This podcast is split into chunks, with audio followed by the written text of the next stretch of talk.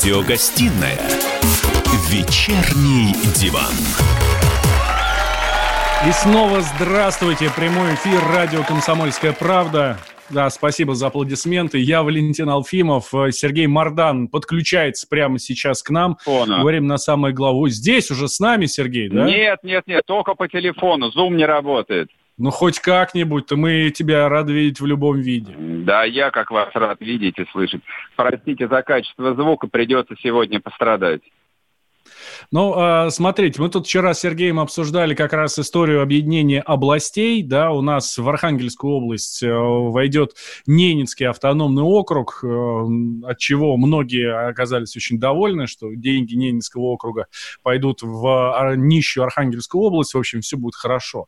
Вот, но есть мнение, что это далеко не последнее объединение, и, значит, дальше будут эм, укрупняться у нас области. Давай, Сереж, солируй, здесь уже уже дальше твоя история. На самом деле это очень старая идея с, с укрупнением регионов. Пер, первый руководитель России, который подступил к этой проблеме, это была Екатерина Великая.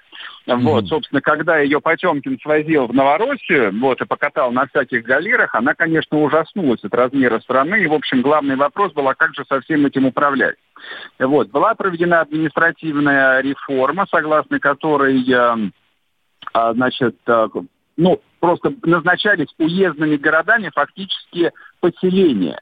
Вот, то есть там могло жить 100-200 человек, там ставили тюрьму, церковь, все, говорили, что это город. Вот, примерно так оно все и продолжалось. А, время от времени административные реформы пересматривали внутренние границы, но это а, была совсем там не, не только ленинская политика, на что привычно там ссылаются Жириновский и все остальные, а просто в результате реализации каких-то крупных экономических хозяйственных проектов было понятно, что, допустим, территория слишком большая, в ней слишком разные интересы, ее желательно разделить. Например, Костромская область, вполне себе субъект Российской Федерации, историческая корневая Россия, в свое время была частью Ярославской области. И, насколько я помню, их разделили, ну, типа там в начале 70-х годов никто, в общем, там не кричал, не рвал волосы по всему телу и не говорил, что, в общем, а, там мировое правительство пытается там расчленить Русь. С а, автономным округом и со всякими другими автономными там, национальными территориями ситуация часто была примерно такая. То есть, ну просто представьте себе, там, какие-нибудь 20-е годы, там, этот немецкий автономный округ, это была просто тундра, где жило 5 тысяч человек, которые пасли оленей и собирали, не знаю, ягель какой-то.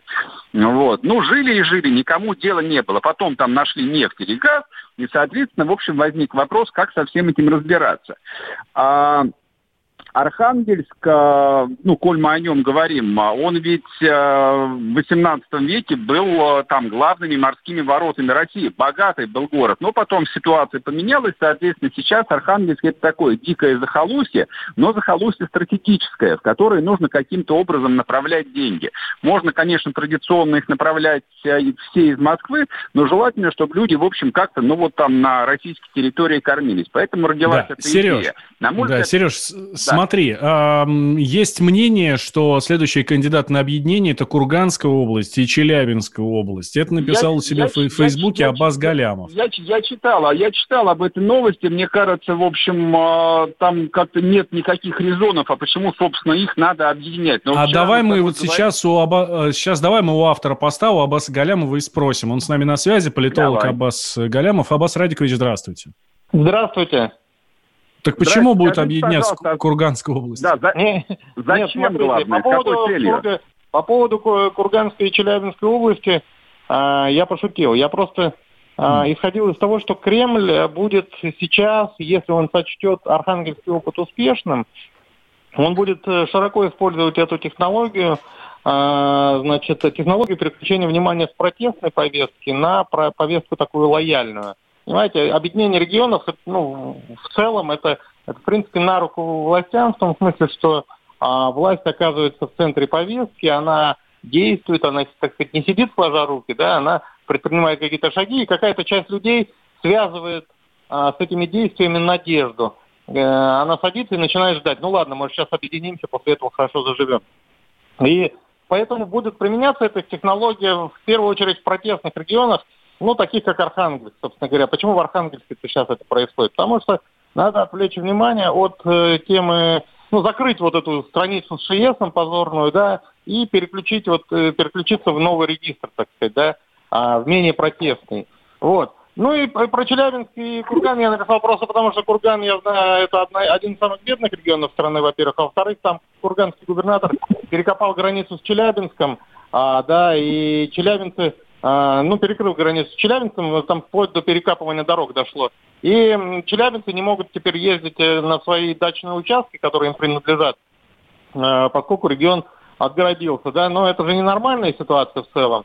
Вот я и пошутил, что проблему границы можно решить, если объединить два этих региона. Повторюсь, главное в моей логике это то, что это технология отвлечения внимания, по сути. Это политическая технология, и Кремль ее, скорее всего, будет использовать в дальнейшем.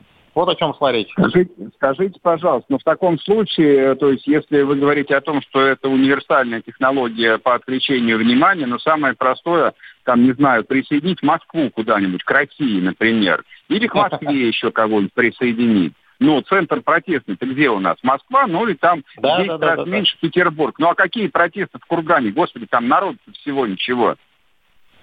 Нет, э, в первую очередь там э, проблема с протестом э, в самой Челябинской области. Челябинская, Челябинская область это достаточно а, протестный регион. Ну, собственно говоря, Курган, он тоже не очень лоялен, хотя нынешний губернатор вроде неплохо справляется с тамошней ситуацией.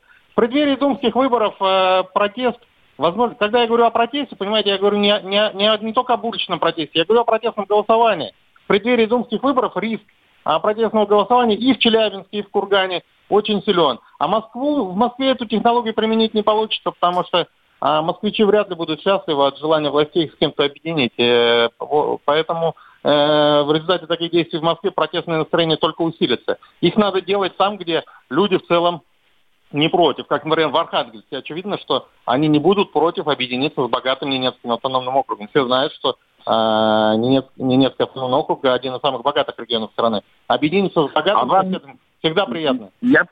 Я понял. А вам не кажется, что вот э, все эти упражнения с перекройкой э, внутренних границ, с объединением регионов, они вот невольно на повестку дня э, вытаскивают э, национальную тему?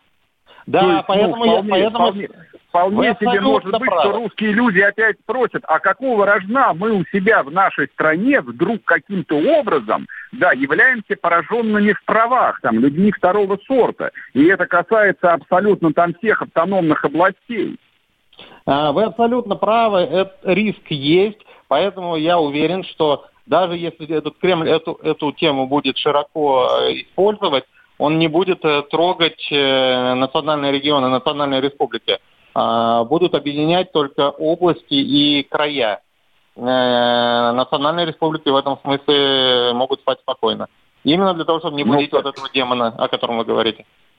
Ну, в, тако, в таком случае, в общем, как бы это упражнения такие довольно дурацкие, и для избирателей да. они очевидно дурацкие. Потому что, смотрите, ну хорошо, там мы вчера просто здесь в эфире вспоминали историю, значит, э, с попыткой поглотить Адыгею, которая вообще является анклавом внутри Краснодарского края. Вот, и там, в общем, конечно, а, ну, мы похихикали, но это было не смешно когда русские, которые находятся на этой территории в абсолютном большинстве, им было сказано, нет, вы здесь не в большинстве, не вы здесь решаете. Здесь будут решать потомки черкесов, адыги. Вот. Но ведь власть э, за прошедшие 30 лет даже не решилась а, устранить ну, такое анекдотичное а, административное решение товарища Сталина, как еврейская автономная область, где еврей, наверное, только губернатор, и то привезенный из Москвы. Да, вы правы, повторюсь, э, дем, возможность, риск разбудить демона национализма есть, поэтому Кремль э, трогать национальные регионы не будет ни еврейскую автономную область, ни Адыгею.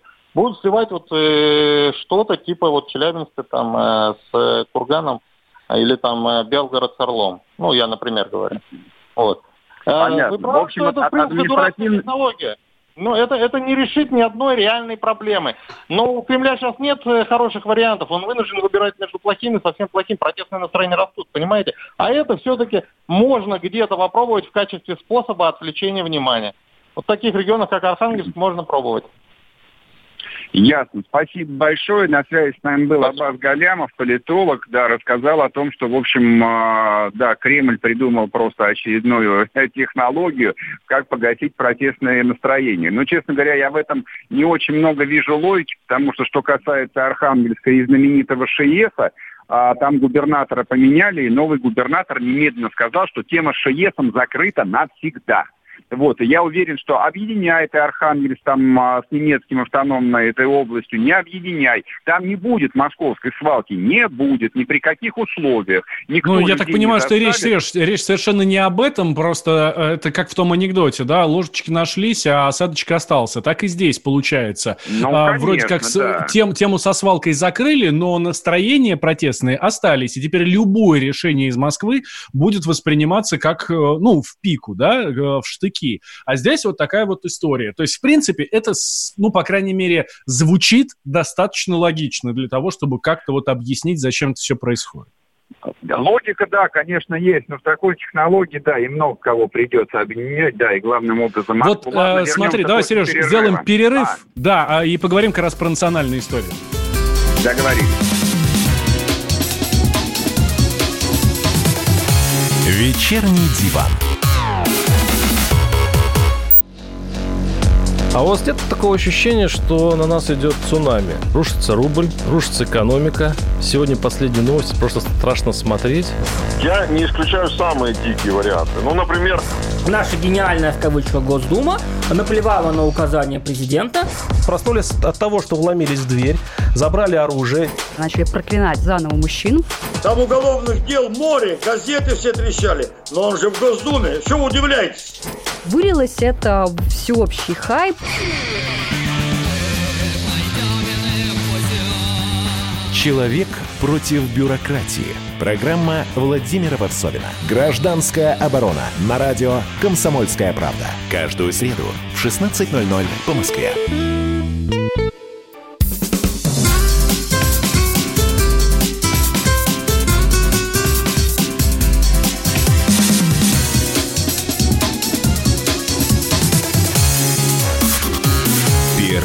Радиогостинная «Вечерний диван».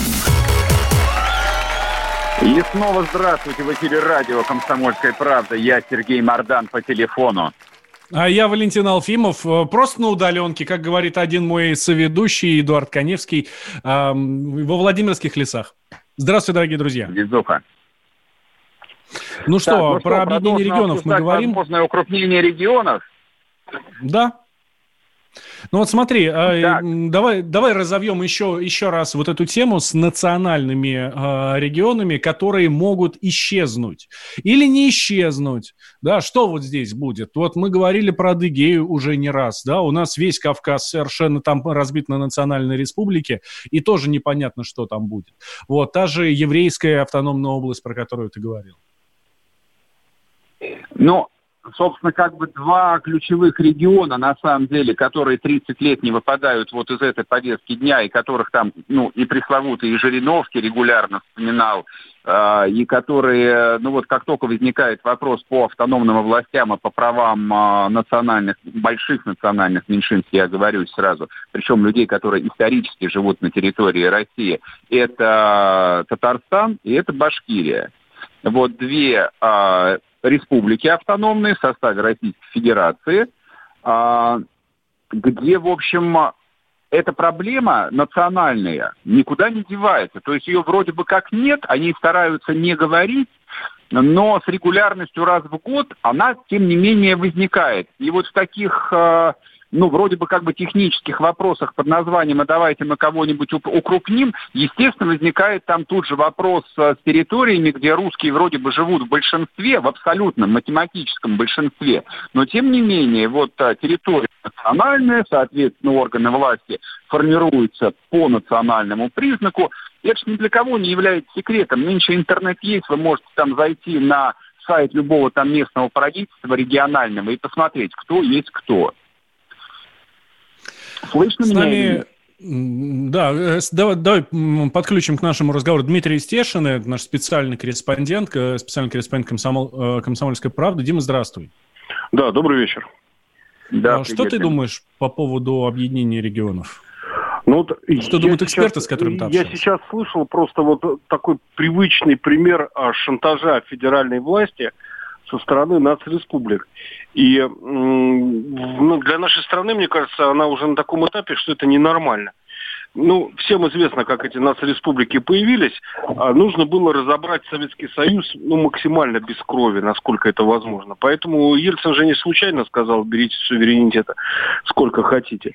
Но сейчас пошли другие процессы. В 2018 году а, Мин, Минэкономика практически доработала стратегию пространственного развития России, где предлагает нарезать Россию на 14 макрорегионов – часть из которых будут состоять из привычных губерний. А, собственно, мы вернемся к дореволюционному э, административному построению Российской Федерации. А, в этом нет ничего ужасного, наоборот, я не знаю, если бы а, мы бы ликвидировали сразу с развалом СССР ленинские административные границы, у нас бы сто процентов не было бы войны на Донбассе. Не было вопроса с Одессой, там, русскоязычными областями. Да множество вопросов было бы снято. То есть ты хочешь сказать, что большинство проблем, которые есть сейчас, это еще вот от Ленина идут, да? Я думаю, да, к сожалению. Когда нарезались э, ну, по каким-то своим соображениям, э, они были на тот момент весомые, им нужно было э, разбавить, не знаю, не по-фашистски это звучит, да, ну, как, как, как-то раздробить вот этот русский монолит, который, ну, не так быстро принимал э, советские коммунистические идеи, как хотелось бы. Я подчеркну, что я не вижу в коммунистических идеях тоже ничего плохого и ужасного. Вот. Ну, по поэтому так и подробили. Ну, это, это, это, я, я прошу прощения, мне да, кажется, да. это некоторое упрощение, просто потому что если взять, допустим, а, тот же Татарстан, то национальное движение на территории современного Татарстана, оно появилось совсем не после образования СССР, а, в общем, как бы сильно раньше. Вот, то есть э, в национальном вопросе большевики э, там часто просто решали там назревшие проблемы, которые были. Вот. Но если, допустим, в 1930 году Казань была, безусловно, русским городом, и это, естественно, вызывало вопросы, то есть Казань русский город, Казанская губерния, там Казанская помещица Екатерина II, опять ее вспомним сейчас, то сейчас а, ситуация немножко другая. То есть а, в том же Татарстане происходили вопросы, там происходили процессы такие же, как и на территории исторической России. То есть люди из деревень ехали в города. И там сейчас, там, насколько я помню, 55% населения Казани – татары. А в набережных Челнах там больше 60%, например. То есть и, и как, и куда их укрупнять, а главное, зачем? А, Минэкономразвития совершенно, ну, как бы четко обосновывает для простоты управления. Но а, макрорегионы а, будут состоять из губерний по их проекту. То есть, по-видимому, будет Казанская губерния, наверное, да, в которой будет и Казань, и набережные Челны. И, видимо, еще и Поволжье. Ну, в общем, мне кажется, это слегка, ну, такой э, спорные идеи. Не, мне кажется, что, допустим, вот остается там а, под большим вопросом а, территория ну, больш, больших, малых народов, я имею в виду татар, допустим, башкир, а, но есть небольшие автономные образования, где действительно ну, русский этнос в, в абсолютном, в подавляющем большинстве, там, там 70 и 80 процентов, и вот это национальное деление, оно, в общем, как бы по факту, ну, несколько искусственное. Оно пережило само себя. Но мне кажется, вот, но информацию начнут именно вот с этих регионов. Э, не будут рубить по татарам, например, и башкирам. Ну, конечно, не будут. Ну, а, а, а кого выбрать тогда на самом деле? Ну, есть вот такой евреи, парадоксальный без, регион, как э, Республика Адыгея, например, куда можно из Краснодара на троллейбусе приехать. Да? Республика со всеми атрибутами республики. Там правительством, ну, да. флагом и так далее. Ну, где, а где, кстати, вопрос, подавляющее большинство. Да, да, это, это, это правда, но решится ли э, там российская власть сейчас создавать себе еще одну точку напряжения, вот, ну, в дополнение ко всем тем проблемам, которые и так по факту есть. Вот я, честно говоря, думаю, что если в более там благоприятные жирные времена до этого руки не дошли, то сейчас тем более там этот вопрос будет отложен, ну, когда-нибудь на потом. Ну, скорее всего, там по русской привычке само собой как-нибудь рассосется, хотя там очевидно, что ничего само собой не рассосется. А вдруг власть пытается просто упредить какие-то проблемы? Может быть, у нее есть какие-то нездоровые прогнозы и э, пытаются сыграть на опережение? Можно так предположить. А, ну, на это мы, мы, мы на самом деле на это можем только надеяться, но поскольку нам в поправках Конституции, ну, пока что, в общем, был обещан государствообразующий язык, на котором говорит какой-то неизвестный государствообразующий народ. Ну, да, да, да. Вот. Да, но мне кажется, что это, в общем, будет проявлением такой, э, там, вполне традиционной чиновничьей трусости, потому что здесь, ну, во-первых, нужно иметь смелость, нужно иметь, э, там, огромный кредит доверия, но, но потом, мне кажется, даже не кредит доверия, а тема должна быть э, в обществе очень сильно востребована. А когда общество там, две, там два месяца сидело там на самоизоляции продолжает, на самом деле, сидеть, и страну накрывает там чудовищной силой экономический кризис, там пытаться отвлечь э, людей любых национальностей, причем я подчеркиваю сейчас какими-то национальными вопросами, мне кажется, что граждан России на это сейчас просто не проведешь, и, скорее всего, большинство скажет, ну, хотят нас опять обдурить, да, лишь бы денег не платить. Да, Дим, спасибо большое. Да, мы говорим... Открытый, да. Спасибо. да, э, Дмитрию Стешину мы говорим большое спасибо. Специальный корреспондент комсомолки был с нами. А вот что касается объединения, ну вот а, в очередной раз мы затронули э, Адыгею с Краснодарским краем. Нам же еще в прошлой части Абаз Галямов очень э, хорошо сказал, да, что э, объединяться с богатым ну, как-то приятно, и поэтому, ну, и намного проще. И, может быть, на этом может, мож, могла бы сыграть власть, да, здесь очень важно э, вот эти «бы» ставить везде, везде оговорки, потому что речи об, об, об объединении Краснодарского края и Адыгеи нет, и не идет, и, ну, этот вопрос не поднимается, но на этом могла бы сыграть власть, объяснив адыгейцам, жителям Адыгеи, сказать, что ну, посмотрите, какой у вас будет теперь регион, Краснодарский край, Кубань, смотрите, конечно, жирная, это же просто так они, самый... Так они, они фактически живут там в Краснодарском крае и пользуются всеми ну, а, благами они, жирного все... Краснодарского края. Это понятно, потому что, собственно, э, все э, адыгейцы живут, э, ну, те, кто живет в Адыгее, они все работают в Краснодарском крае, а в Адыгее работают исключительно краснодарцы. Я это сам наблюдал вот минувшим летом, когда в самой дальней точке этой республики совершенно замечательный, угу. удивительный, прекрасный в самой дальней точке этой республики, в гостинице, я пытался спросить, ребята, а куда можно сходить здесь, что, что куда посмотреть, да? Мне говорят, а мы не знаем, мы не местные, мы все из Краснодара. Там до Краснодара 150 километров горными тропами. Понятно. При том, что да нет, ну, местные, там рядом Майкоп, там рядом деревни, рядом станицы, достаточно большие, такие ага. красивые, жирные, но нет, местные там не работают. Ну, в общем, как бы про простой народ, может быть, эту тему и поддержал бы, только всегда есть местные начальники, там, я даже не побоюсь слова этнократия, вот, ну как, республика же национальная, значит, национальные начальники. Маленькие удельные князья, зачем им отказываться от власти? Они же там, условно, там в рамках Большого Краснодарского края такой свободы никогда в жизни не получат, не получат, а, а власть, она стоит больше даже, чем деньги. Ладно, вернемся и продолжим после перерыва не уходите. Давным-давно в далекой-далекой галактике. Я просыпаюсь. Ein, zwei, полицай. Крошка моя, я по тебе скучаю. И Сережа тоже. Мы с первого класса вместе. Тетя Ася приехала! небе тучи, а тучи. А также шумелки, пыхтелки и сопелки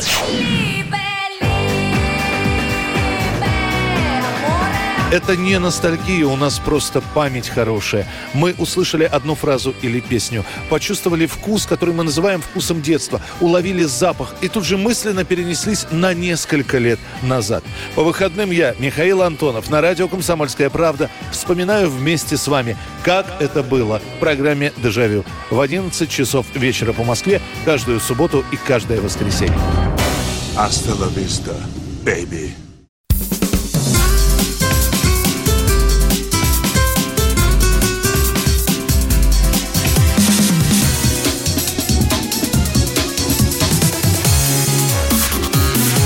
Первая радиогостинная «Вечерний диван».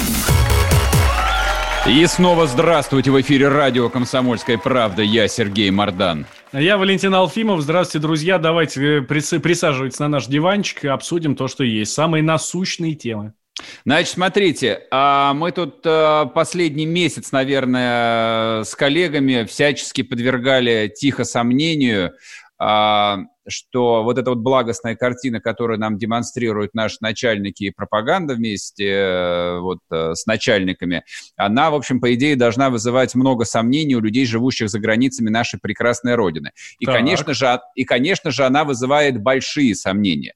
Там, если вы откроете какой-нибудь э, там сайт типа «Коронавирусу нет», их очень много, этих ресурсов, и посмотрите на международную статистику, там на, на, на две цифры нужно обращать внимание. Я думаю, все обращают, это количество инфицированных, то есть количество зараженных людей, которых определили с помощью тестов, а вторая цифра, точнее, это первая цифра, сколько людей от вируса погибло.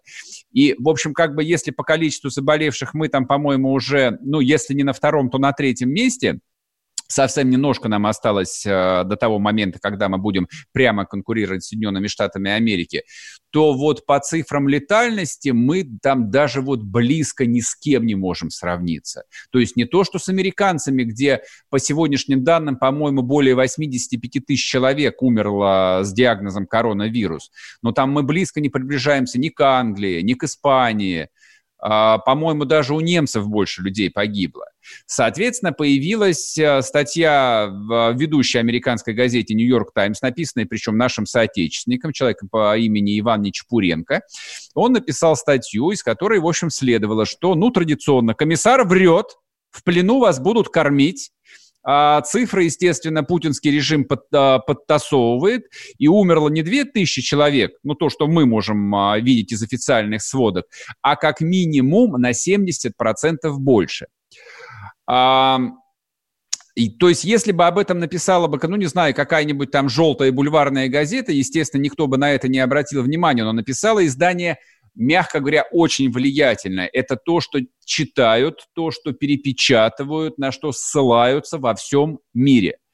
Естественно, во всем мире на эту статью тут же стали ссылаться.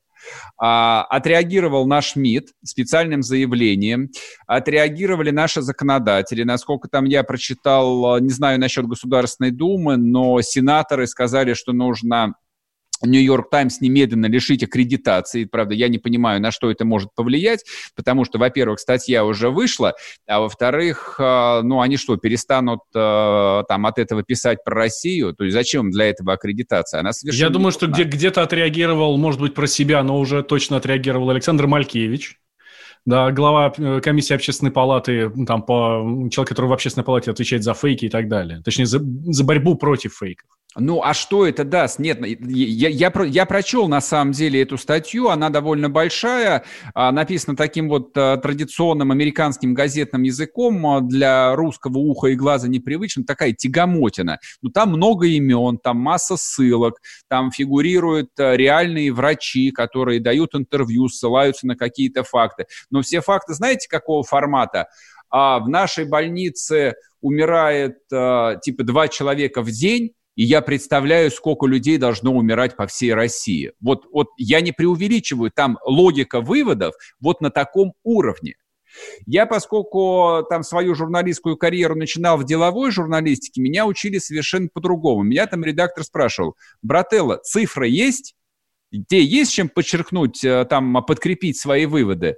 Есть. Тогда пиши заметку. Нету цифр? До свидания. Твои умозаключения никого не интересуют.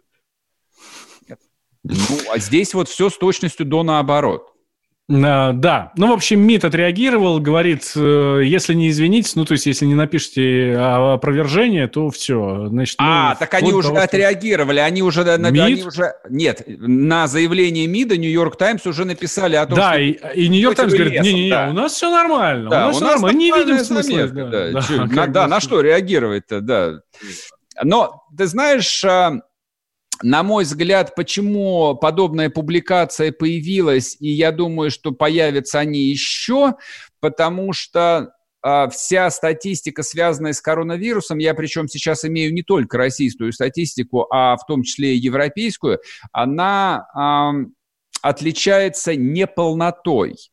То есть дается там 3-4 цифры, которые никак не детализируются. То есть, условно говоря, там, мы каждый день видим, ну, берем нашу страну, все остальные страны, там, как известно, нам завидуют, они нам и не интересны. Там заболело там 10 тысяч человек или меньше 10 тысяч человек.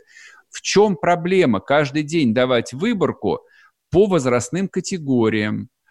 А какие там были сопутствующие заболевания у людей. То же самое по смертям. Подожди, ровно этим занимается оперштаб коронавируса. Нет, я вот... не, ну что Ну что, нет. нет, ну я в телеге на них подписан, пишет, я что тоже, я тоже на них 85% подписан. да. 65 лет. Это, это умерли, у них было там э, диабет, э, там еще что-то, еще с разбивкой, еще с разбивкой по возрастам там по нет возрастам? детализации. Нету.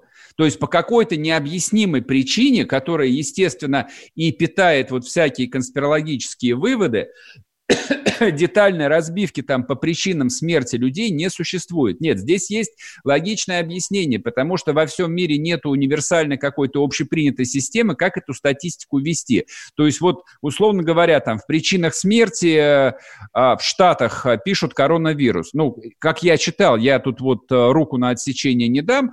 А у нас пишут двусторонняя пневмония. Не, не, не, не совсем. Они а, диагноз коронавирус ставят вообще с любым сопутствующим веским диагнозом, либо даже с веским подозрением. То есть, условно, человек кашляет и умер, хотя ему было 90 лет, они пишут, он погиб от коронавируса. У нас на, у нас на связи Дмитрий Солонников, политолог, директор Института современного государственного развития. Дмитрий Владимирович, здравствуйте. Добрый вечер. Это, это еще одно оружие информационной войны против нас?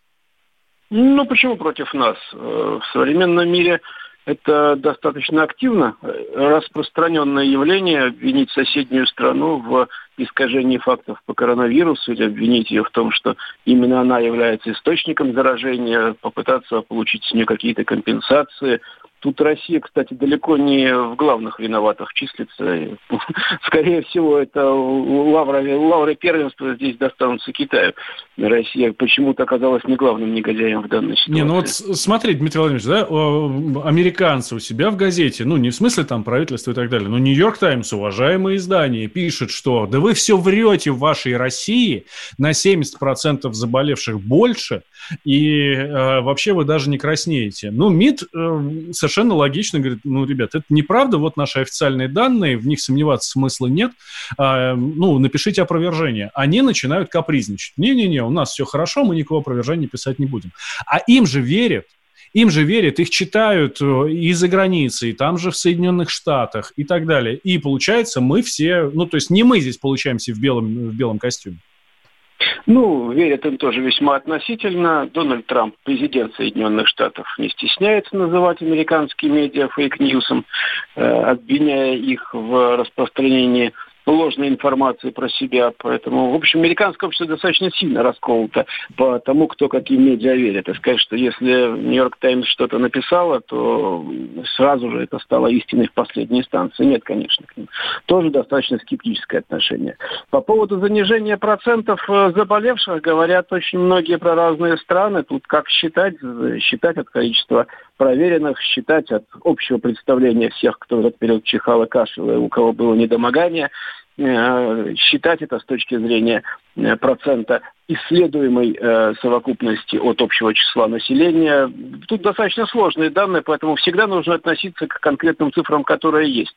А все остальное это фантазии. Ну, Соединенные Штаты могут себе позволить иногда пофантазировать. Они фантазировали про Европу, фантазировали про Китай, теперь про нас.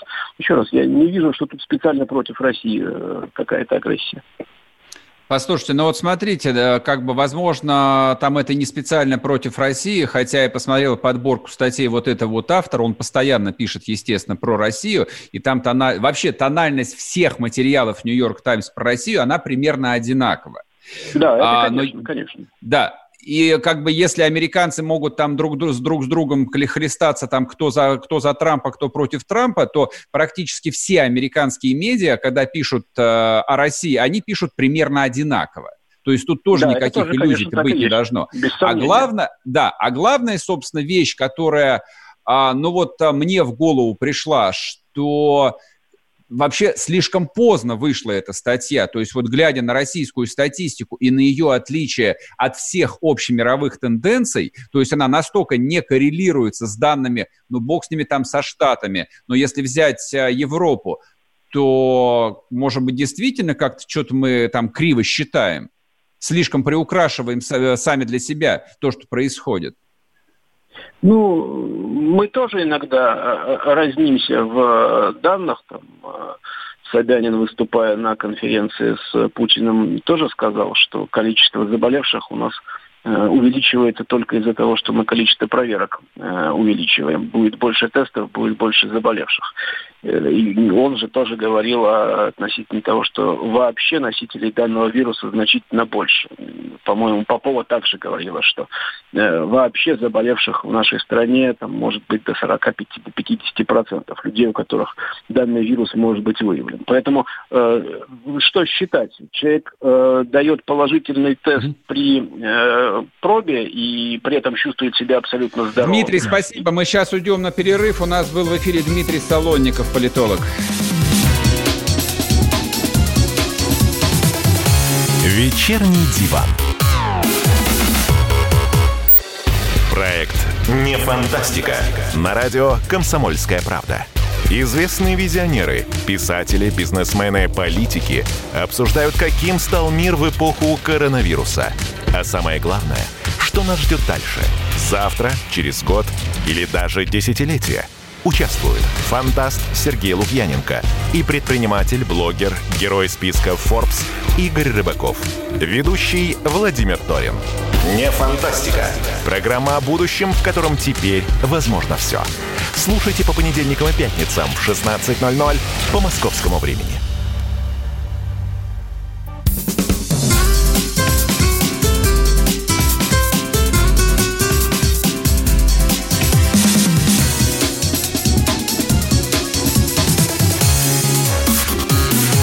Первая радиогостинная «Вечерний диван».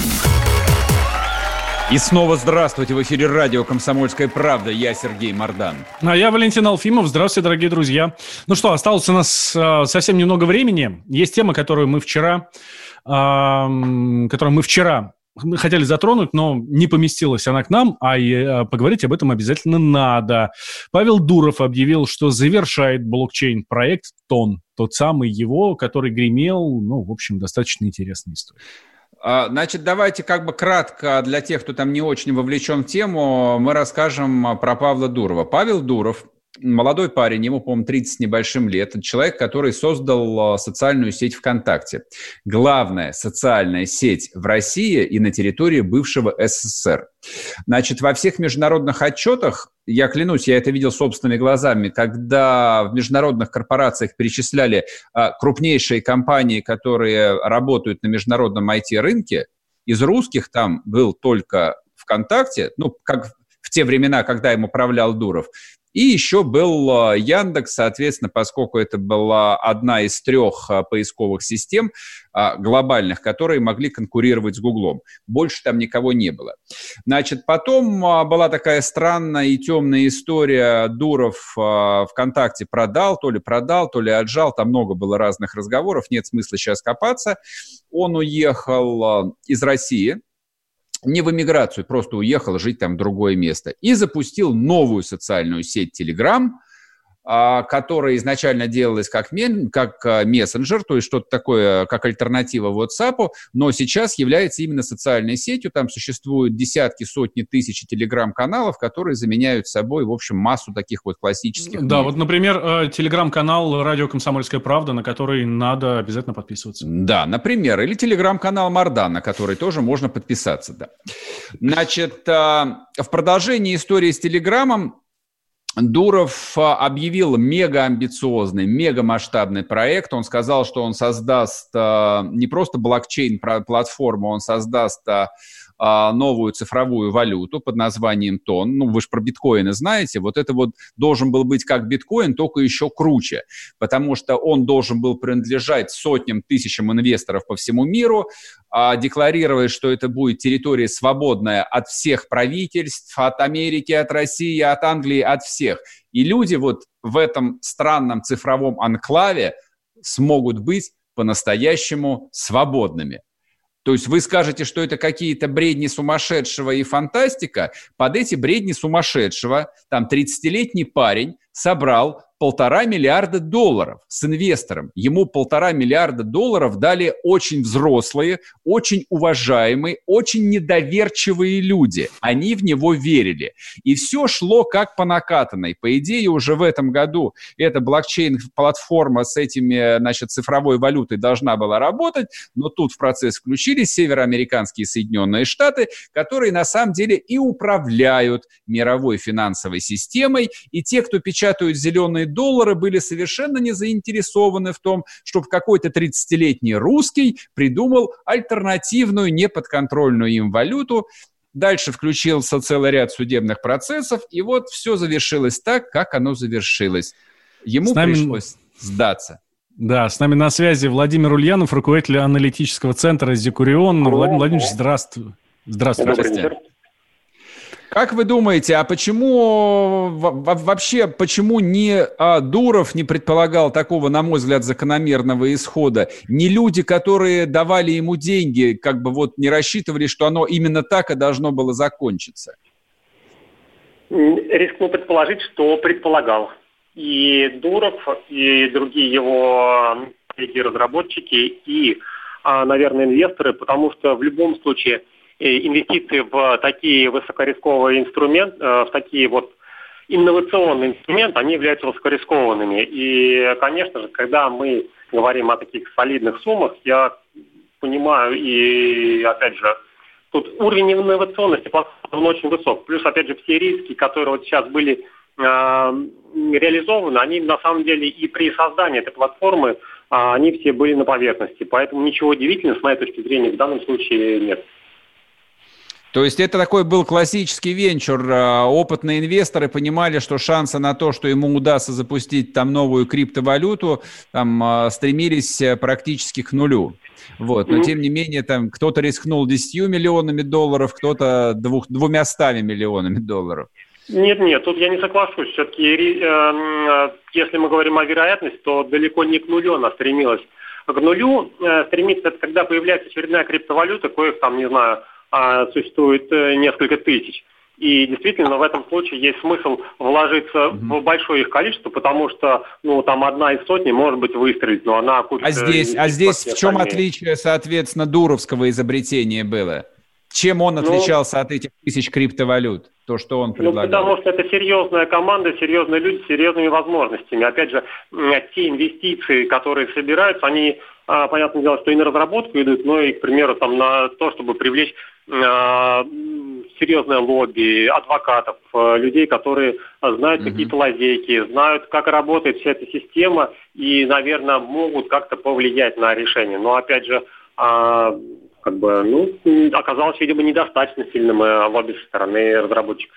Владимир, смотрите, знаете, вот я о чем хотел поговорить. Незадолго до этого последнего решения, где Дуров, ну, сообщил о том, что вот как бы все, проект закрыт, он а, написал такой очень громко прогремевший пост, в котором, я бы сказал, продекларировал свое разочарование Америкой. Я не буду его подробно там пересказывать.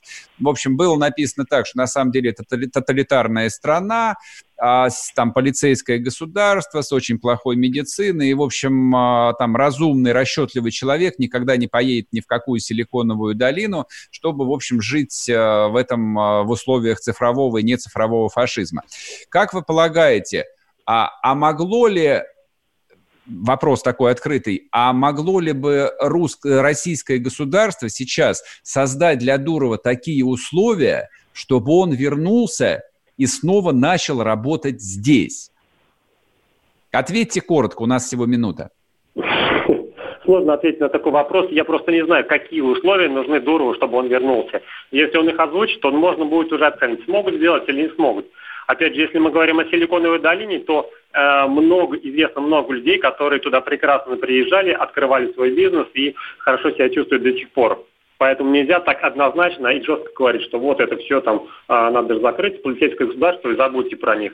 Ну, я думаю, тут есть немножечко личные обиды и, конечно же, бизнес-интересы, которые были затронуты.